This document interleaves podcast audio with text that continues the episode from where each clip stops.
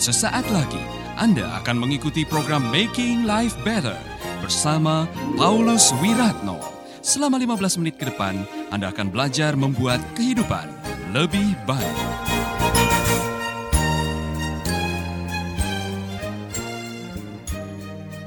Coba saudara renungkan ini. Jadi pada akhirnya kalau saudara mau oh, merangkum atau coba mempelajari kembali, mengapa orang sabar? Mengapa orang sabar? Makrotumea. Saudara tahu makrotumea? Kalau saudara bisa hidup di dalam buah roh, saudara akan memiliki makrotumea. Apa itu makrotumea? Panjang sabar. Saya membaca ilustrasinya ini bagus. Anda dilempari oleh orang. Dan Anda tidak membalas, Anda tidak menggunakan hak Anda untuk membalas. Jelas? Sampai orang yang melempari Anda sudah tidak bisa melempari lagi. Ya. Misalkan akhirnya makrotumea, orang yang panjang sabar itu akan diberi kekuatan yang luar biasa. Karena pada akhirnya kasihmu membuat orang ini bosan melakukan kejahatan kepadamu. Seorang penafsir mengatakan, itu iblis saja sampai bosan karena dijahati, diperlakukan tidak baik, Anda tetap saja menyembah Tuhan. Akhirnya iblisnya nyerah. Itulah makrotumea. Ya kan? Diomongin, digosipin. Saudara sabar. Saudara tidak membalas walaupun punya hak untuk membalas. Itu makrotumia. Apakah itu dimiliki oleh Tuhan Yesus? Tolong tunjukkan di mana Yesus punya makrotumea. Di bagian mana dalam kehidupan Yesus yang dia sabar. Sabar, dia di, diludai, dihina, dipukul, di difitnah, ya kan? Ya Bapak. Saudara-saudara, Bahkan pada saat dia ada di salib, dia masih bisa melakukan kebaikan.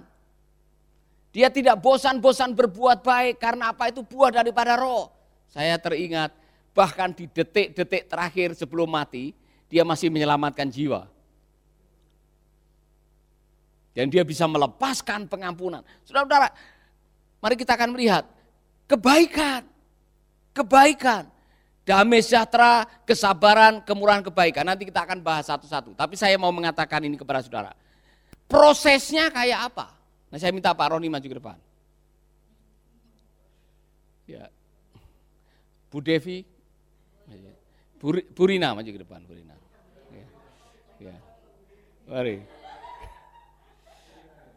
Di sini aja, di sini, di sini. Ya. Ya. Di sini. Ya, Ibu sebagian. Ya. Pak Roni menghadap ke sana. Ya, semua menghadap ke sana. Jadi ini Pak Roni yang waktu itu belum bertobat. Ya kan? Sebelum dia bertobat, saya katakan rohnya mati. Ini agak roh, jiwa, dan tubuh. Roh, jiwa, dan tubuh. Nah, pada waktu Pak Roni belum bertobat, pikirannya akan mengikuti kemauan daging, sarkos, daging ialah keinginan yang dikuasai oleh manusia lama. Jadi tarik, Pak. Ya. Ya. Nah, dengar baik-baik, waktu Pak Roni belum bertobat, rohnya mati, makanya rohnya tidak bisa mengenali kebenaran. Jadi dia bisa kalah. Kalah, kalah. Ya. Ya. Ya, tarik, tarik. Ya, Bu, tarik saja. Ya. Ya. Jadi dengar, jiwa, pikiran, dan kehendaknya dikuasai oleh kemauan daging yang membawa maut. Di ayat sebelumnya dikatakan apa itu? Percabulan, perselisihan, hawa nafsu, mabuk, pesta pora. Ada empat golongan macam dosa. Dosa menyangkut seksual, dosa menyangkut eh, masalah sesama, dosa menyangkut masalah agama, dosa e, menyangkut masalah-masalah pribadinya. Ada empat itu yang dia tidak berkuasa. Contoh, dia dipukul, ya kan? Dia ditampar orang di jalan, pak, kedagingannya yang di nanti dulu, ya. Yang dipukul tubuhnya, jiwa tidak bisa dipukul, Pak, ya kan? Ya kan? Ya kan? Tubuhnya dipukul, pak. Apa yang ada di pikirannya dia? Balas. Maka otomatis dia perintahkan, ya pikirannya dia akan bilang sama tubuhnya, pukul balik. Nah, dia dia yang ngomong. Ya. Ya. Ya. Mungkin saya jelaskan gini. Abi, Abi maju ke depan. Ya, jadi begini, kamu pukul ibu, kamu pukul tubuhnya. Tubuhnya Pak Roni. Ya, daging. Kamu pukul dia. Pak, pukul, ya kan? Nah, jiwa di dalam jiwa ini ada pikiran, perasaan, kehendak. Apa reaksinya pikiran ketika tubuhmu dipukul? Balas. Kemudian dia meng, pikiran akan merestui dia, pukul balik, pukul balik, pukul balik. Ya, iya. Iya kan? Nah, sekarang Pak Roni sudah bertobat. Ya, Waktu Pak Roni bertobat, rohnya dibaharui melalui percikan darah Yesus. Itu yang terjadi. Jadi sekarang nanti dulu kau ya, tidak otomatis dengar.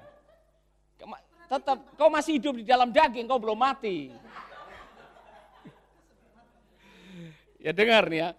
Abi tahan di situ ya. Jadi gini, sekarang dia sudah dihidupkan, kemudian setelah ibadah dan mengikuti pemberian dipenuhi oleh roh. Jadi bukan hanya rohnya dia, tetapi di dalam dia ada roh Yesus. Roh itu yang bisa menerangkan kepada uh, Pak Roni bahwa, hei, hukum dunia bilang gigi ganti gigi. Ya, Tetapi aku berkata kepadamu, kasihilah musuhmu. Roh ini menjelaskan, kasihilah orang-orang yang bikin susah hidupmu, berkatilah mereka yang bikin susah hidupmu. Jadi di, di benaknya Pak Roni ada kebenaran. Nah ketika engkau dijolimi, kau uh, baterek-baterek, kau hinain dia. Eh, eh, eh, eh, kau hina dia, kau hina dia. Ya, kau pukul dia, kau pukul dia. Ya, pukul, ya. Waktu dipukul, di dalamnya dia masih ada pikiran-pikiran yang lama. Pikiran yang lama gigi ganti gigi. Jadi dia mau pukul, tetapi ditahan oleh, ya, ditahan oleh suara roh yang sudah mengajarkan kebenaran. Jangan kasihilah musuhmu. Anda masih bersama Paulus Wiratno di Making Life Better.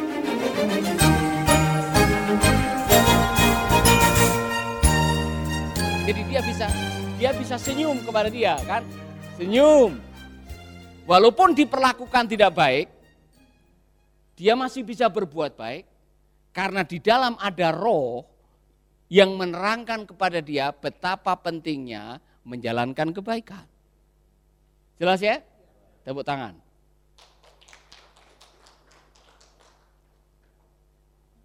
Wow.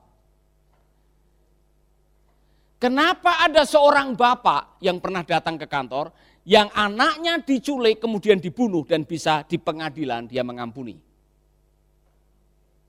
Dia mengampuni orang yang membunuh, menculik, memperkosa anaknya. Kok bisa? Karena di dalam dirinya ada roh Allah yang menuntun kepadanya dan memberikan penjelasan kepadanya Jangan membalas dendam. Pembalasan adalah hakku. Roh berfirman, ampunilah. Amin. Ini contoh yang lain, saudara. Kenapa jemaat mula-mula tiba-tiba berubah drastis pada menjual kelebihannya diberikan untuk mencukupkan orang yang berkekurangan? Padahal kemarin semua mereka pada pelit-pelit. Misalkan aja. Kok tiba-tiba orang yang pelit bisa menjadi murah hati dari mana itu? Bukan bukan oleh karena minum jamu atau minum obat atau apa. Tetapi ada sesuatu yang bekerja di dalam diri orang itu. Roh yang tadinya selalu kurang, kurang, kurang, kurang, membandingkan, membandingkan, membandingkan, menyesal, menyesal, menyesal. Sekarang setelah hidup di dalam roh, roh mengatakan, apa kata firman? Kalau hari ini bisa makan dan bisa punya pakaian, cukup. Kemudian dia mendapatkan penjelasan dari firman Tuhan, roh mengatakan, cukupkanlah dirimu dengan apa yang ada. Kemudian ada ayat lagi, ibadah disertai dengan rasa cukup, itu besar kuasanya. Wow, Orang yang selama ini selalu mencari lebih, lebih, lebih, lebih, selalu merasa kurang, kurang, kurang. Waktu dia belajar mencukupkan diri, oh ternyata 10 baju cukup dalam seminggu atau sebulan. 10 celana cukup. Ya kan? Ternyata baju-baju yang masih banyak di almari itu yang tidak pernah dipakai bisa diberikan kepada orang yang tidak punya baju. Akhirnya saudara mengambil kelebihan saudara diberikan untuk mencukupkan saudaramu yang kekurangan. Dari mana pemikiran itu terjadi? Roh yang menuntun Anda pada kebenaran. Jadi, tolong dicek baik-baik apakah ini masih ada di dalam diri saudara atau tidak. Kalau masih ada, berarti roh belum Anda beri kesempatan untuk menumbuhkan buah-buah dalam kehidupan saudara karena masih ada sesuatu yang salah di benak saudara. Perhatikan ini. Ayat 19. Perbuatan daging telah nyata. Yaitu percabulan, kecemaran, hawa nafsu. Ini semua berkaitan dengan dosa seksual percabulan, kecemaran, hawa nafsu yang bisa buat orang selalu berpikir porno, lihat gambar-gambar porno, video porno, membayangkan istri orang, ya kan? Suka ganggu suami orang, pelakor, pembinor, apa pun namanya, saudara. Pengganggu bini orang. Pelakor, pelaku laki apa pengganggu laki-laki orang. Nah, pembinor pelakor ini kalau tidak berhenti karena di dalam dirinya masih ada perbuatan daging, percabulan, kecemaran, hawa nafsu. Kemudian ada penyembahan berhala, sihir. Apa itu? Dosa yang menyangkut masalah okultisme. Saudara menyembah-nyembah agama yang apa bukan agama, menyembah roh-roh yang lain atau menyembah orang mati atau saudara punya jimat atau main okultisme apa pun juga namanya. Kemudian ada perseteruan, perselisihan, iri hati, kemudian ada amarah dan sebagainya itu berkaitan dengan dosa-dosa sosial dalam hubungannya dengan orang lain. Nah, coba cek baik-baik ya. Kita baca percabulan, kecemaran, hawa nafsu, menyembah berhala, termasuk menyembah harta, menyembah uang, ya kan? Sihir, perseteruan, perselisihan, iri hati, amarah, kepentingan diri sendiri, percidraan, roh pemecah, suka memecah, kedengkian, mabuk, pesta pora, dan sebagainya. Masih ada yang lain. Perhatikan baik-baik ayat berikutnya. Terhadap semuanya itu, Kuperingatkan kamu seperti yang telah kubuat dahulu bahwa barang siapa melakukan hal-hal yang demikian, ia tidak akan mendapat bagian dalam kerajaan Allah. Dengan kata lain, kalau kau masih hidup seperti itu, itu bukti bahwa roh tidak ada di dalam dirimu. Kamu masih hidup di dalam daging dan kamu belum diselamatkan. Maka di dalam kerajaan Allah tidak ada ini. Karena apa, saudara-saudara? Kerajaan Allah adalah nilai DNA-nya adalah love, kasih, agape. Maka kalau engkau mau berada di dalam kerajaan Allah, engkau harus punya buah-buah kerajaan Allah, buah-buah daripada kasih itu, buah-buah daripada roh itu. Sukacita, damai sejahtera, kesabaran, kemurahan, kebaikan, kesetiaan, kelemah lembutan, penguasaan diri. Tidak ada hukum yang menentang hal-hal itu. Dan ada yang mengatakan seperti, bahkan hukum Taurat tidak bisa melawan ini. Sahabat, Anda baru saja mendengarkan Making Life Better bersama Paulus Wiratno.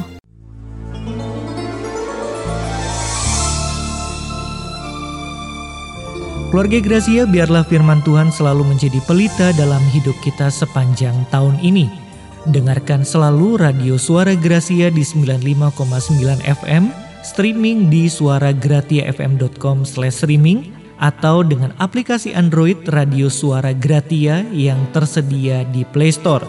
Jika Anda diberkati oleh siaran suara Gracia FM dan mengalami kuasa mujizat Tuhan, mari menjadi berkat dengan mengirimkan kesaksian ke WhatsApp Radio Suara Gracia FM di 0817 222959.